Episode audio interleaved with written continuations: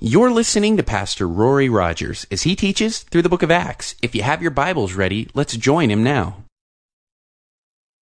heard a, story this week about a, a man who in Russia ran across the street to a lady holding a cake, pushed her out of the way, and simultaneously grabbed the cake out of her hand, only to stand next to her calmly and say, Could you please call the police and report this robbery? Uh, the lady didn't understand, but she called the police anyways, reported the robbery, and the police came, arresting the man who explained that he's been in prison for 12 years and just can't imagine a life outside of the bars. And so, through that little cake stealing incident, he got another three years attached to his, uh, uh, his record uh, for violation of parole. Uh, some guys just can't stay out of prison. Some guys don't want to stay out of prison. And it seems like Paul just can't stay out of prison as we read the book of Acts. We've seen him multiple times tried and attacked and, and arrested by angry mobs. We've seen him even executed at one point by a stoning, only to come to life again. And, uh, and now we see him being arrested in Jerusalem for perhaps the final time. Uh, perhaps the, the, the cat has used up his nine lives or he's used his last get out of jail free card because we're going to see him in jail for the rest of the book of Acts, consistently under trial, consistently under house arrest. Uh, we've seen him arrested there in Jerusalem, brought before a, a, a, Roman commander, brought before the Jewish Supreme Court, known as the Sanhedrin, transported by the Roman commander 78 miles by a, a uh, Roman escort of 472 soldiers, spearmen, and cavalrymen to stand trial before uh, the Roman governor Felix, who's been given this rule over Judea and the Jewish people by uh, the Caesar of that day. And so here, as we come to chapter 24, verse 22, we've seen Paul make his defense against the Jewish accusations, accusations as he stood before uh, the governor Felix. But then we see here in verse 22, he's brought back before Felix once again, not so much for a trial, but just more for an explanation about who Christ is, what Christianity is. And as we'll see at the end of verse 24, he preaches concerning the faith in Christ. As Spurgeon introduced this chapter, he said it's here in our text where Paul stands before the Roman procurator to be tried on a matter of life and death. But instead of entering into a defense for himself, he reasons with the judge of righteousness, continence, and judgment to come until his judge trembles and he sits upon the throne to take the prisoner's place now while the prisoner judges him in anticipation of that time when the saints shall judge the angels as assessors with Christ Jesus. And that's what we're going to see in this small little passage here, this small little section of, Rome, of uh, Paul standing again before a Roman governor. It says there in verse 22 But when Felix had heard these things, these things speaking of the, the defense of Paul with, uh, before the Jews and before Felix, he heard Paul's defense and he had a more accurate, accurate knowledge of the way, he adjourned the proceedings and said, When Lysias the commander comes down, I'll make a decision on your case. You know, he could have made a decision last week when we studied this section last week. He could have made the decision because he knew that Paul was innocent. Paul gave his defense saying, Look, none of these charges are true. The only thing that I admit to is that I was in Jerusalem and that I have a hope in the resurrection from the dead, both of the just and the unjust. There, were no, there was no foundation to the Jews' accusations against Paul. And so, just as the Roman commander found no fault in him, just as even the Pharisees in Jerusalem in chapter 23 found no fault in Paul, um, Felix should have just given the not guilty verdict and let him go, just like Pilate should have let Jesus go with a non guilty verdict. But in wanting to please the Jews, just like Pilate, Felix keeps him around for a little bit longer. And so in verse 23, he commanded the centurion to keep Paul and to let him have liberty and told him not to forbid any of his friends to provide for or to visit him. You know, we don't really have much of a, an account of the friends of Paul being there with him to encourage him through this whole ordeal. You remember when he came into Jerusalem back in chapter 21 that James and the elders said, hey, take a vow, you know, just show everyone that you still have some, some, you know, good Jewishness in you and that you're not trying to just you know, get rid of the Jew, you know, come on, just be sensitive to people. And, and Paul did that. And while he did that, while he was showing some sensitivity, you know, he was attacked and he was arrested. And you don't see any of his friends standing there with him. And for much of his life, you won't. You know, in his final letter, the, the last chapter of Second Timothy, you know, he just writes about how, man, in, in, his defense there before Nero, nobody stood with him. Everyone forsook him. None of his friends were there. But he says, But the Lord stood with me. The Lord was with me. Kind of sad to see sometimes how we forsake each other in our greatest moments of trial. We're not there, we're too busy. You know, we're just, we're in our own little bubble, our own little circle. There's not real record of people coming alongside and encouraging Paul. And yet, the, the governor here says, but you know, you're in Caesarea. If anyone wants to come visit you, don't forbid him. And we know Philip the evangelist was there with his four virgin daughters who prophesied. Perhaps they came and brought, you know, some, some things, some gifts to help him along there. Um, but really what happened is Paul entered into a couple years of a Mediterranean club med vacation in a sense. You know, I've been to this area of Caesarea in Israel, and it's beautiful. The Mediterranean Sea is gorgeous. Herod has this palace, the foundation stones still there that stretch out into the harbor, a gorgeous place. And it seems that Paul was given more of a house arrest status um, as a prisoner there. Uh, so it was after some days, verse 24, when Felix came with his wife Drusilla, who was Jewish he sent for Paul and heard him concerning faith in Christ. So we speak of this Felix, and we want to remember who exactly he is. Uh, we remember that he was once a Roman slave. And isn't that interesting just to think of? Here's a governor who was once a slave. And his brother, Pallas, happened to have a personal relationship with Caesar Nero. And so, as a favor to Pallas, Nero granted his younger brother uh, freedom. And not only that, he placed him over this region of Judea to be ruler. The Roman historian, historian Tacitus, as we'll recall from last week, wrote that Felix was a master of cruelty and of lust. He exercised the power of a king in the spirit of a slave. He was a ruthless man. He had that mafia type mentality. He was an extortioner. He was a dangerous man. He was an unrighteous man. And now he is acting as judge over the holy apostle Paul. He wanted to hear more about this Jesus. And, and so he has Paul come in and he hears Paul concerning the faith in Jesus Christ. And he sits there as judge with his wife, Drusilla. Drusilla. Sounds beautiful, doesn't it? Right up there with Cruella de Vil. A beautiful name, probably so much so that two out of three of Felix's wives were named Drusilla. That makes things a little complicated in a marriage relationship. In the life of Claudius Suetonius, a famous biographer, inform us that, informs us that Felix was married to three different princesses, but unfortunately we only know the names of two of them, and they were both Drusilla. But if we are to believe the Roman historian Tacitus, the first Drusilla was the daughter of Mark Antony and Cleopatra the seventh of Philopator.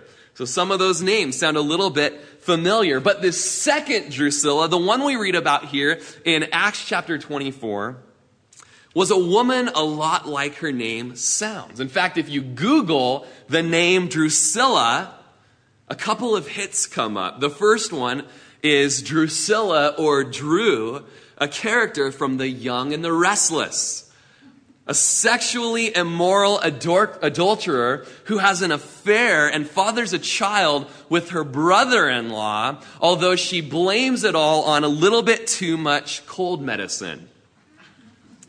The next hit for Drusilla comes from a character on Buffy the Vampire Slayer who's introduced as a more unconventional and equally dangerous vampire a young psychic in Victorian London who had a potential for sainthood. Drusilla was driven insane by Angel before he eventually turned her into a vampire.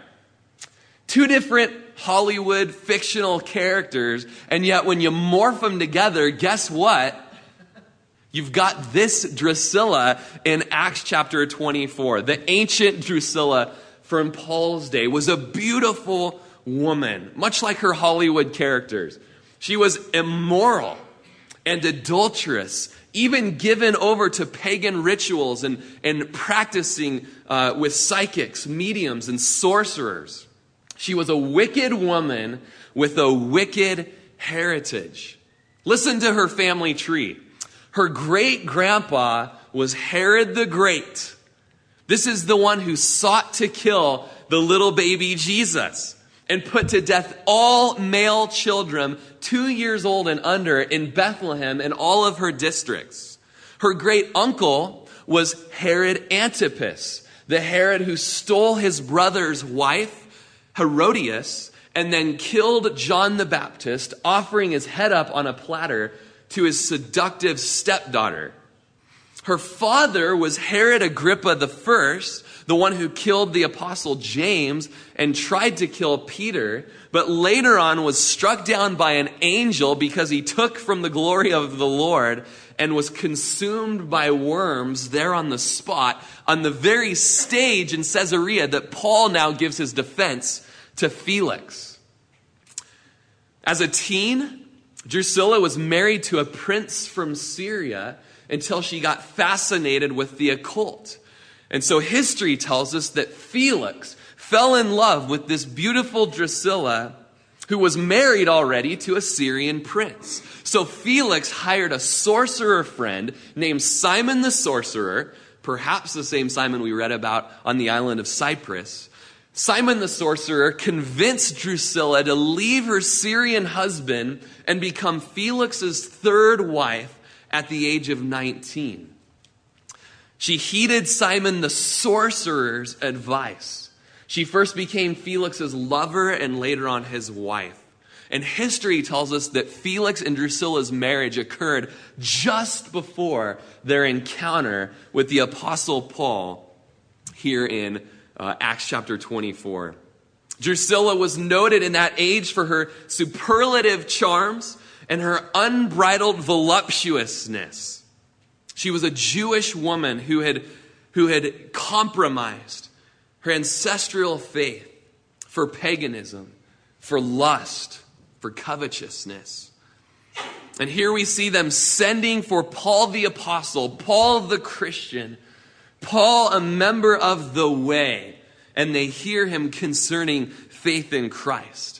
It's at this point that Paul's life is in danger. Felix could kill Paul then and there just to please the Jews. But he doesn't water down the gospel. He goes for it. He preaches it. He preaches to the sins of the people that were in his audience, and they heard him regarding faith in Christ. Who knows why they asked for a private audience with Paul? For entertainment purposes, we know that, that uh, Drusilla's great uncle, Herod Antipas, wanted to be entertained by Jesus at Jesus' trial. So per- perhaps his relative, Drusilla, wants to be entertained by a little Christ, by Paul the Apostle. Perhaps Drusilla beckoned Paul because her family's experience with Christianity. You know, because her father was slaughtered on the stage that Paul now stands on. Who knows exactly why they were there, but Paul preached it. He preached faith in Christ, and they heard him concerning it.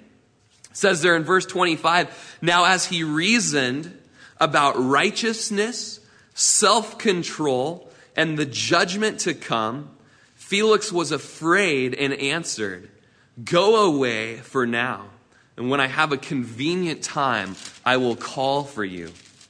So, Paul, in his sermon, he begins reasoning and persuading about three different subjects righteousness, self control, specifically sexual self control, and the judgment to come. Paul hones in on the specific here, speaking directly to the issues going on in people's lives. This is an appropriate sermon. As he starts out with righteousness, he preaches an appropriate message to a ruler who practiced unjust extortion. I don't know how many of you have been a victim of extortion, but I have a friend who's in prison right now that as I went and visited him, he spoke of his relationship with his extortioner. First of all, I didn't even know what that was, so I had to have him explain to me. And he says he works in the kitchen every day for about $2.50 a day and has to pay his extortioner $20 a month for protection while he's out in the yard with no real guarantee that he'll be protected. And so he labors away and sweats night and day to pay a man who promises to protect him. But if he doesn't pay the man, the man will beat him to a bloody pulp. And that's what Felix was. He was an unrighteous extortioner of the Jewish people who ruled them very heavy handedly. And so Paul speaks to this man about his level of righteousness.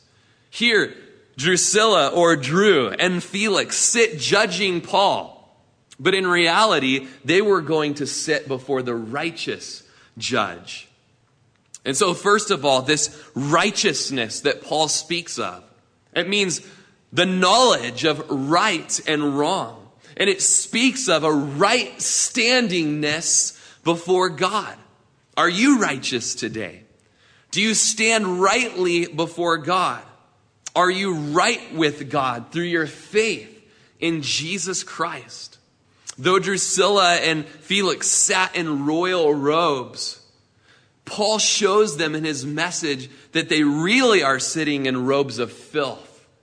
They're clothed in these robes of unrighteousness. And though they were adulterers and murderers and involved with the occult, don't point the finger too soon. Every single one of us finds ourselves in a sinful state, fallen short of the glory of God, as Romans tells us. Isaiah chapter 64, verse 6 tells us that we are all like an unclean thing. I like that phrase, an unclean thing, because I immediately start thinking about, well, what are unclean things?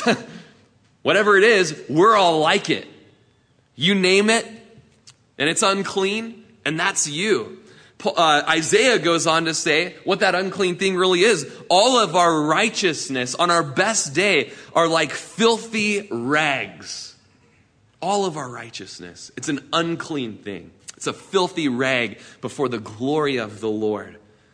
He goes on to say, We all fade like a leaf, and our iniquities, like the wind, have taken us away. That's you. Your iniquities, like the wind, have taken you away. And you are just like Drusilla.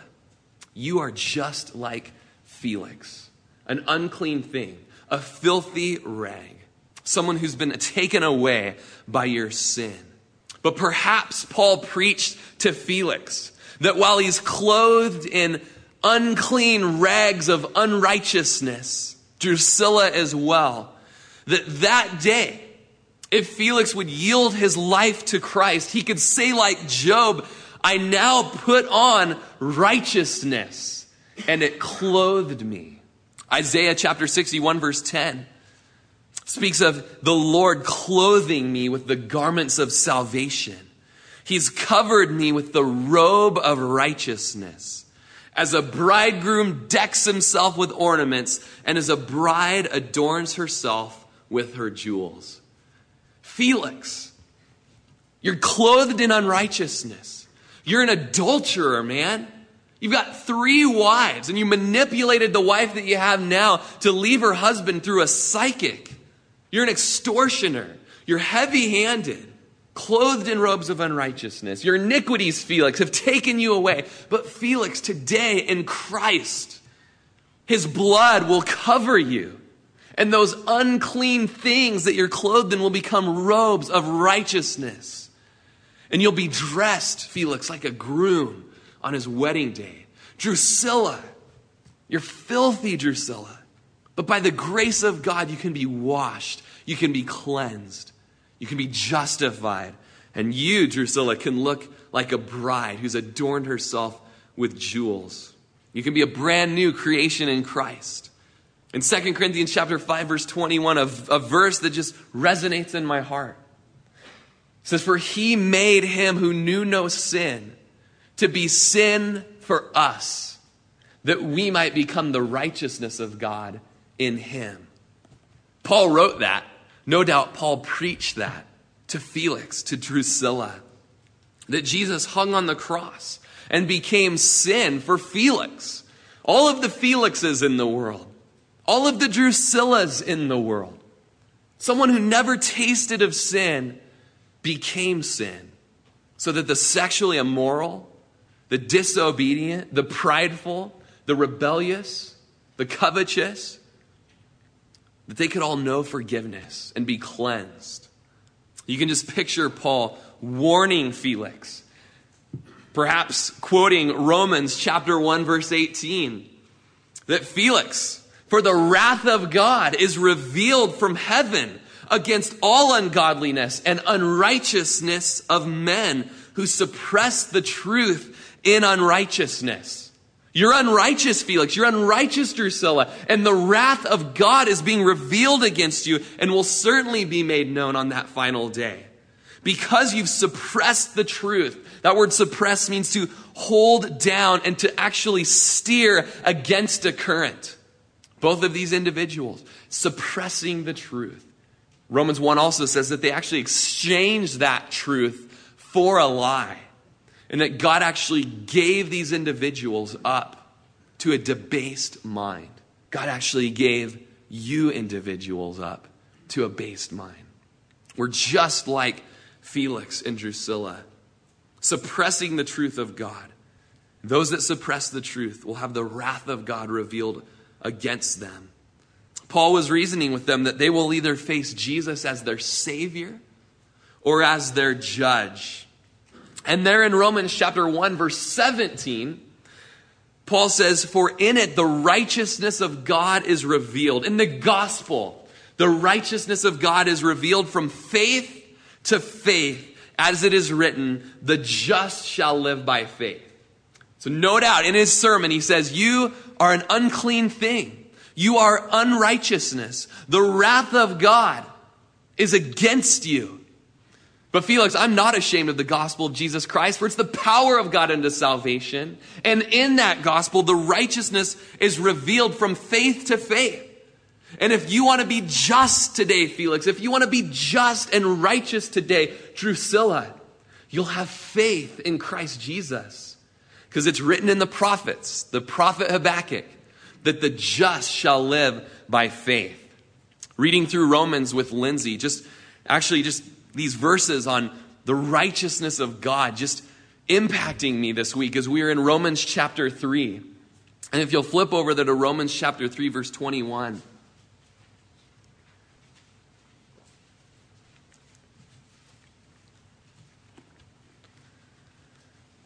It says, But now the righteousness of God, apart from the law, is revealed, being witnessed by the law and the prophets even the righteousness of God through faith in Jesus Christ to all and on all who believe, for there's no difference. And so, knowing that Paul reasoned with Felix concerning righteousness, and as Lindsay and I are there in Romans chapter 3 this week, just going, man, the righteousness of God, it's apart from the law. It's apart from works. It's apart from trying to be a good person. It's apart from trying to keep every one of the 603 commandments. It's apart from that. It is part of faith. Even the righteousness, verse 22 of God, that's through faith in Jesus Christ, to all and on all who believe. If you're a Felix and you've done such public, open, abominable things that it seems like there's no forgiveness, if you're a Drusilla who Hollywood characters take your name just to really show how wicked these people can be, man, you know, it's okay. Because the righteousness of God, it's not about your works, but it's about your faith. And it's to you today if you'll believe. He reasoned, he persuaded about righteousness. And where are you today? Righteous or unrighteous? Do you find your right standingness with God based upon your works, based upon your labels, based upon your heritage, based upon your legacy, based upon your nationality? Where do you find your righteousness? Because if it's, if, if it's from anything other than Jesus Christ, and your faith and your resting and your trusting in what He's done for you on the cross, then it is an empty righteousness. It is a worthless righteousness. It is a self righteousness. And it is an unrighteousness. He reasoned with them about self control. Right now, where you're at, make a clockwise circle with your right foot. You can do it in your mind if you want, but don't be ashamed. I did it, okay? Make a clockwise circle with your right foot. While doing this, draw the number six in the air with your right hand. Your foot will change directions every time. We as human beings have no self control, and we're condemned because of it. Paul reasoned with them about their self control. And no doubt they were moving in their seats. You can picture Felix, you know, being convicted about his lack of self control. Their whole lives m- marked by unbridled lust. Felix, so lustful that he manipulated another woman to become his wife through his sorcerer friend. Drusilla, so lustful and out of control that she heeded this sorcerer's scheme, no doubt through predictions of wealth and grandeur, to become another man's wife, leaving her husband, marrying Felix. Not to mention, Drusilla, as we're told in this chapter, was Jewish. She knew the scriptures, probably from her youth, being brought up with the Ten Commandments, yet she lived her life in complete, total disregard for the Word of God, or more importantly, a total disregard for the God of the Word. Drusilla, you've got no self control. She gave no heed to the scriptures. Many Christians here in this room, you know the scriptures.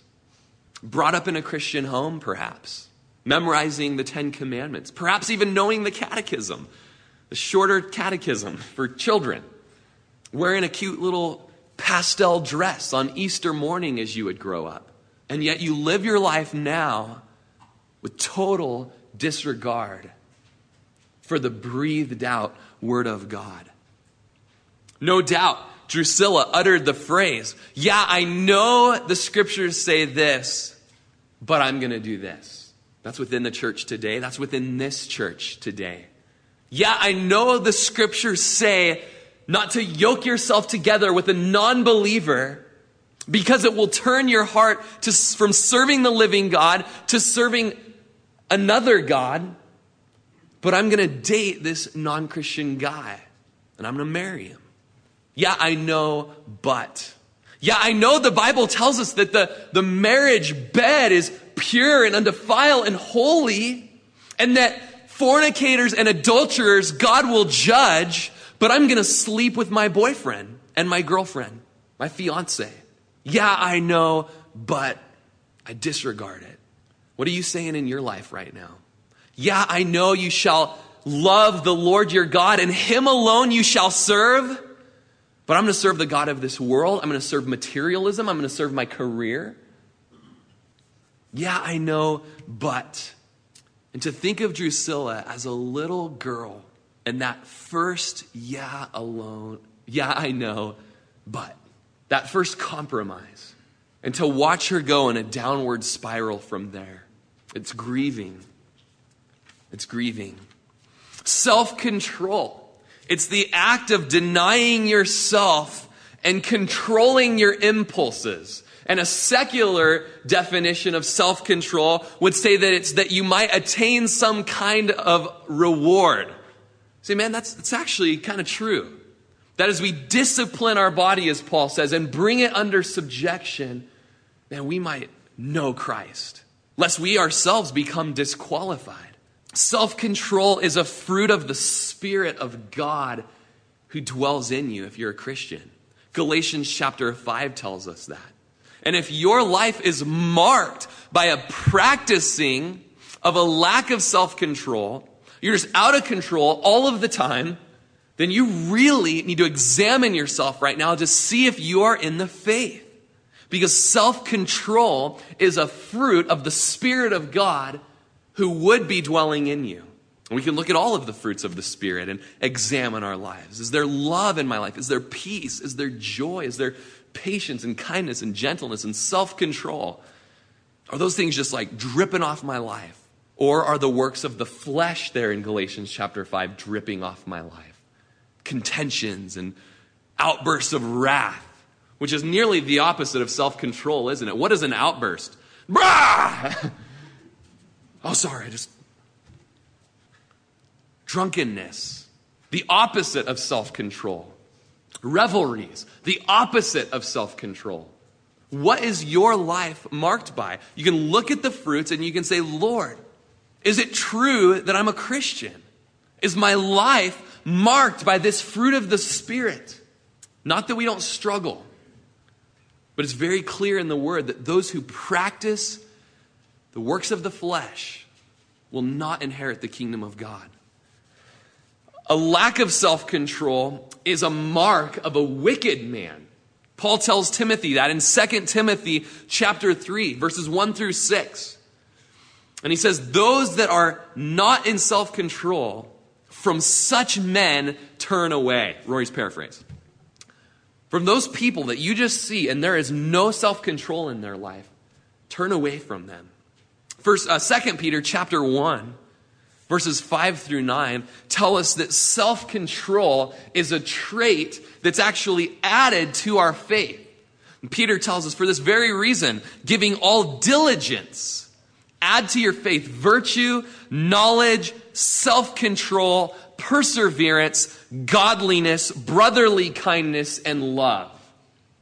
Then he says this for if these things are yours and you abound, you will neither be barren nor unfruitful in the knowledge of our Lord Jesus Christ. But if there's no self control, there's a barrenness, isn't there? There's a lack of fruit, isn't there? And he goes on to say, He who lacks these things is short sighted, even to blindness, and has forgotten that he was cleansed from his old sins.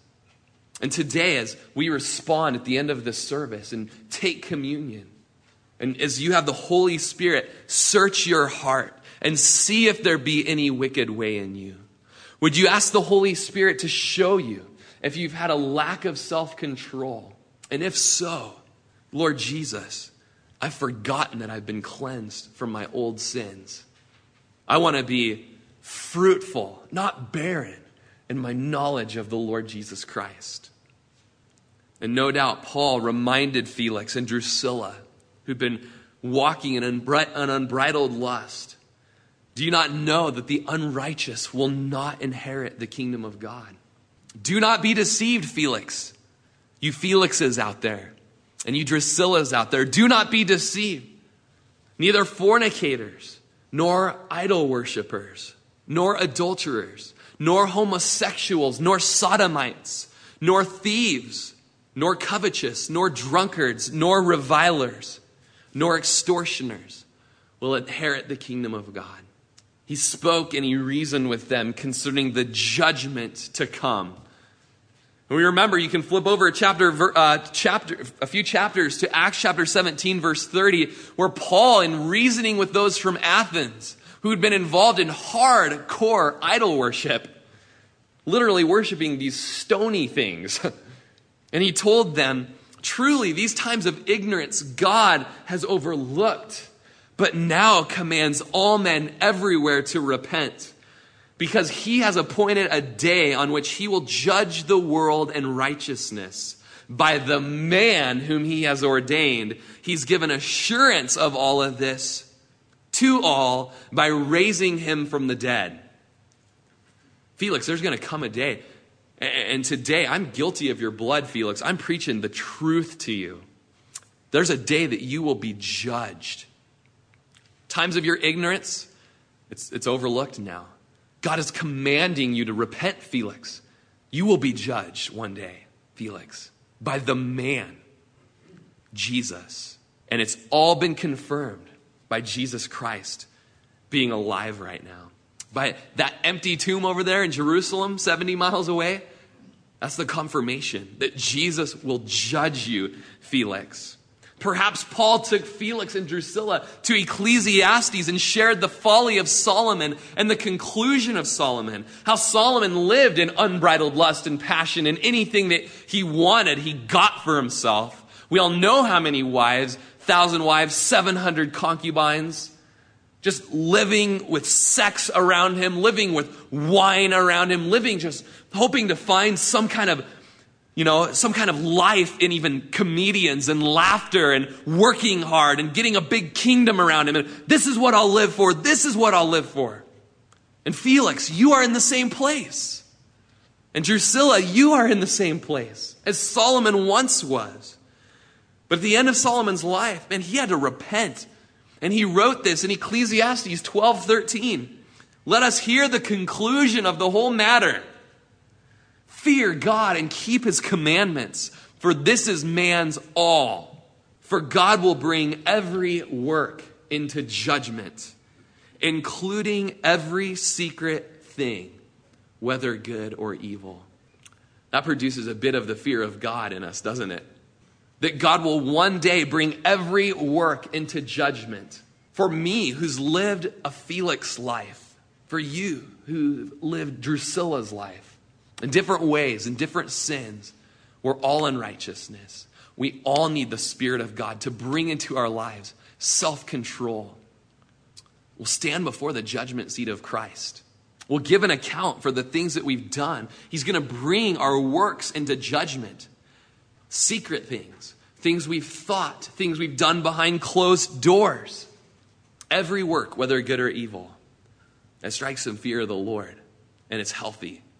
And hopefully today it brings about repentance. Perhaps Paul painted a picture of Felix being judged. At this point, it was Paul standing in chains. But Felix, you'll be standing in chains before a righteous God. Books will be opened. His name, not written in the Lamb's book of life, will hear the words of Jesus saying, Away from me, you cursed, into everlasting fire. Romans tells us that each one of us will give an account of himself towards God. Each one of us will stand before the living God. Hebrews 4:13 tells us that there's no creature hidden from his sight. All things are naked and open to the eyes of him to whom we must give account. And Re- uh, Revelation chapter 20, verse 11 through 5, takes us ahead into the future to what that judgment day will look like as there's a great white throne and as Felix stands there before the judge and books will be opened and he will give an account of all the things that he said, did, thought, and his unrighteousness will be shown. And as he tries to give a defense to him, about himself, Romans tells us his mouth will be shut and he will be found a liar. And if you are relying on your righteousness today, on that day, your mouth will be shut and you will be found a liar. And the book will be open, the Lamb's book of life. And if your name is not found in it, you'll be cast into everlasting fire. Paul saying to Felix, I stood before you, and my case is undecided. But you will stand before God, and he will decide your case. And the case against you, Felix, is solid, strong, and undeniable. Jesus bears our punishment, died in our place, and paid the price for all of our sin and rebellion and I urge the two of you, Felix and Drusilla, to come to faith in Jesus Christ. There will be a judgment to come. Romans chapter 3, verse 23. says that all have sinned and fallen short of the glory of God, being justified freely by his grace through the redemption that is in Christ Jesus, whom God set forth as a ransom by his blood through faith to demonstrate how righteous he is. Because in his forbearance, God has passed over the sins that were previously committed to demonstrate at the present time his righteousness, that he might be just and the justifier of the one who has faith in Jesus. There's only one who can justify you. It's the one who is just. Thunderbolt after thunderbolt just seemed to come out of Paul's mouth. Felix could have said, like the woman at the well, Come and hear the one who's told me everything I've ever done. And it says here that in chapter 24, that Felix was afraid in verse 25. Felix was afraid. Felix trembled, or Felix quaked. He was shaking as the message was preached to him. As Spurgeon said, he that had been base and mean and perfidious, trembling like a coward slave as he really was, and though sitting on the throne, he pictured himself already damned. As Paul took the beard of the lion and hit the lion on his face in his own den. That's what Paul did here to Felix. He was overwhelmed with the conviction of the Holy Spirit. He trembled, he shaked, he shook, he quaked. And hopefully, this fear will lead to repentance in Felix's life, turning from his sin to serve the living God who would clothe him in those robes of righteousness provided by Jesus. He quaked, he shaked. But we have no account of Drusilla's response. It would seem as though she had no response to Paul's message. Let's contrast these responses. Felix, affected by Paul's message. She, seemingly unaffected by Paul's message, seemingly accustomed to God truth and no longer pricked by it anymore. Felix was shaking. Drusilla seems unshaken. Felix was undone. Drusilla had it all together. And here we have this beautiful young girl brought up under the word of God, under the law of God, under the touch of God, but completely disregarding God. Married to a heathen prince, violating scripture, brought up with the Ten Commandments, yet leaving her husband to run away with another man, a wicked man lovely, beautiful, wealthy, knowledgeable of God, yet so foolish. History tells us about Drusilla. A few years after encountering Paul, she went on a shopping spree in Europe with her son and was killed when Mount Vesuvius unexpectedly erupted. Both Drusilla and her son, by Felix, were caught in a flow of lava and were instantly and unexpectedly killed. And to think that she had had an opportunity to repent and to be clothed in robes of righteousness. History shows us that Drusilla played the fool.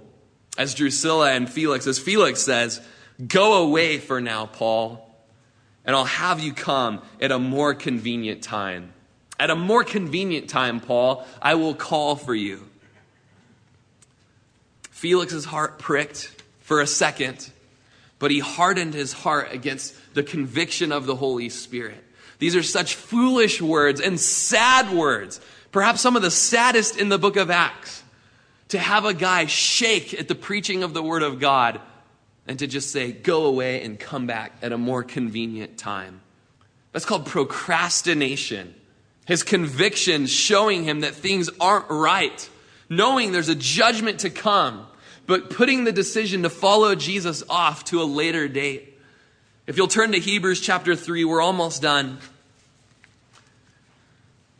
Hebrews chapter 3, verse 7 says, Therefore, as the Holy Spirit says, today, if you will hear his voice, do not harden your heart as in the rebellion, in the day of trial in the wilderness where your fathers tested me and tried me and saw my works for 40 years. Therefore, I was angry with that generation and said, They always go astray in their heart. And so I have not, uh, and so they have not known my ways. So I swore in my wrath, they shall not enter my rest. In verse 12, beware, brethren, lest there be in any of you an evil heart of unbelief in departing from the living God. But exhort one another daily while it's called today, lest any of you be hardened through the deceitfulness of sin. Day after day, we're to examine ourselves. We're to exhort one another daily. What's going on in your life? What are these things in your life? What's this lack of self control? What's this unrighteousness? There's a judgment to come. There's a resurrection of the just and the unjust. Life's too short. Repent, buddy. Come on. You know, let's, let's walk in purity. Let's walk in integrity. Let's walk in cleanness. Today, you're hearing the voice of the Holy Spirit. Don't wait till tomorrow. You're not guaranteed tomorrow. Don't procrastinate like Felix. That's an evil heart of unbelief if you would turn from the living God today. You know, the writer of Hebrews references the children of Israel who for 40 years saw radical miracles by God in the wilderness. They saw with their eyes miracles, and yet they went astray in their hearts. And every one of us, we can be the same way. Every day, Lord, are we, you know, am I right before you? Lord, is there any wicked way? Lord, am I regarding iniquity in my heart in any way? Lord, if so, Take it from me. I repent of it. I confess it before you. Forgive me, Lord. What's the convenient time that Felix was talking about? Biblically, the convenient time is today. That's the convenient time. 2 Corinthians chapter 6 verse 2 says, "In an acceptable time I've heard you, and in the day of salvation I've helped you. Behold, now is the acceptable time." And behold, now is the day of salvation. So if you're here today and you're listening and the Lord's convicting you of things that you've got before Him fornication, adultery, lack of self control don't wait till tomorrow. Don't even wait till this afternoon. Today and now is the day of salvation.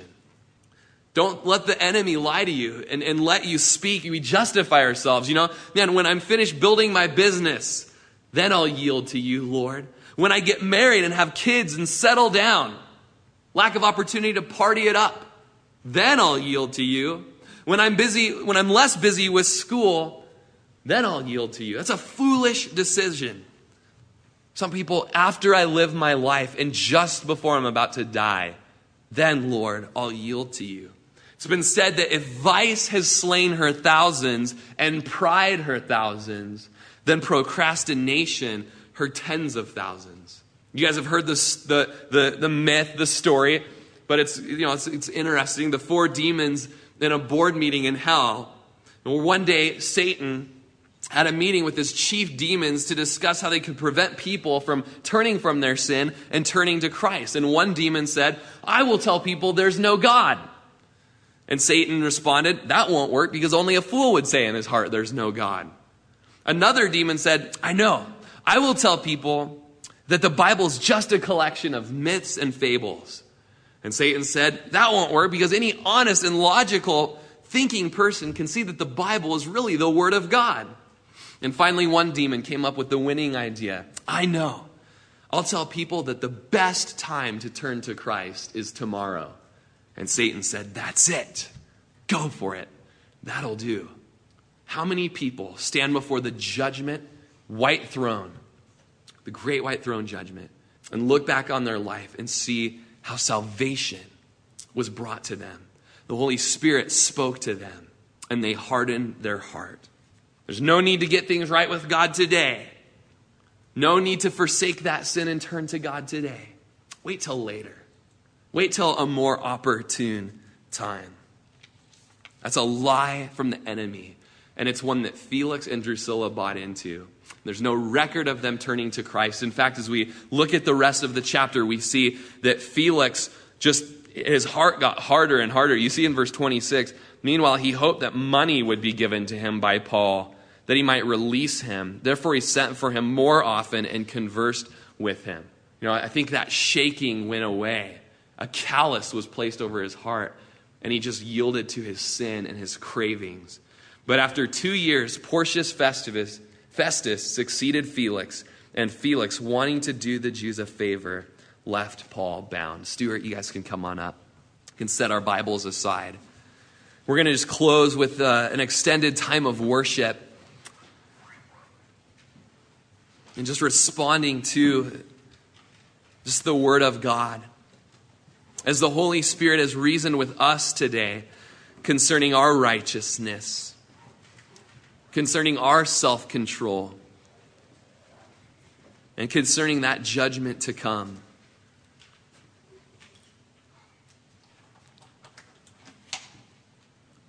And today, if you've heard his voice, if you've felt the, the sting of conviction in your heart, that the Holy Spirit's speaking to you, you hear of judgment, you hear of hell, and you hear that without Christ, that's where you'll be going. Today, yield to Jesus while it's still called today. The human body is so fragile. You have a day when you get too hot and you can pass out and die. One little cell malfunctioning and, and you have a death sentence. One wrong turn on the highway and, and you're standing before the Lord. Today, if you hear his voice, respond to his voice. Today, as you hear just that free gift being presented to you of salvation, and that you'll be clothed in clean garments. As Isaiah says, Come and let us reason together. Though your sins are as crimson, behold, I will make you as white as snow. And today, just yield to Jesus. Just respond to Jesus. Just, if you're at, just lift up your hand right now. Just physically respond to Jesus and say, Lord Jesus, I respond to you. My life has been marked by unbridled lust. My life has been marked by following after just materialism and possessions of this world. And I've been worshiping people and what they can do for me rather than you, the living God who created me and loved me and gave himself for me. Respond to him today. Don't turn away. Don't become like Drusilla. Don't become like Felix. Respond. Surrender. Yield your life to Christ today.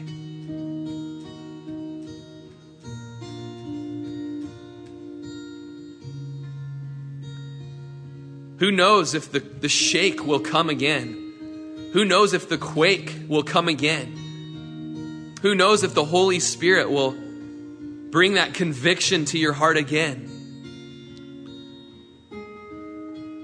Maybe today's the first time that you've heard Him calling you to salvation. And maybe today will be the last time. Today is the time. Now is the time. Just where you're at right now. Just respond. I would just call you today to even just lift your hand up where you're at and just say, Lord Jesus, I am a Felix. Lord Jesus, I am a Drusilla. You know what sins mark my life and that I fall short of the glory of God. And Lord, that righteousness that is to all and upon all who believe, Lord, today I want that right standingness that rightness with you to be upon me. Because, Lord, I believe today. I confess my sins before you. Every one of them. You know them, Lord. Forgive me of them. Write my name in the Lamb's book of life. Lord, I don't rest upon my actions and my works. They're not good enough. Lord, I rest on what you did for me at Calvary on the cross when you died for my sins. And I rest in the new life that you give me by rising from the dead, Lord.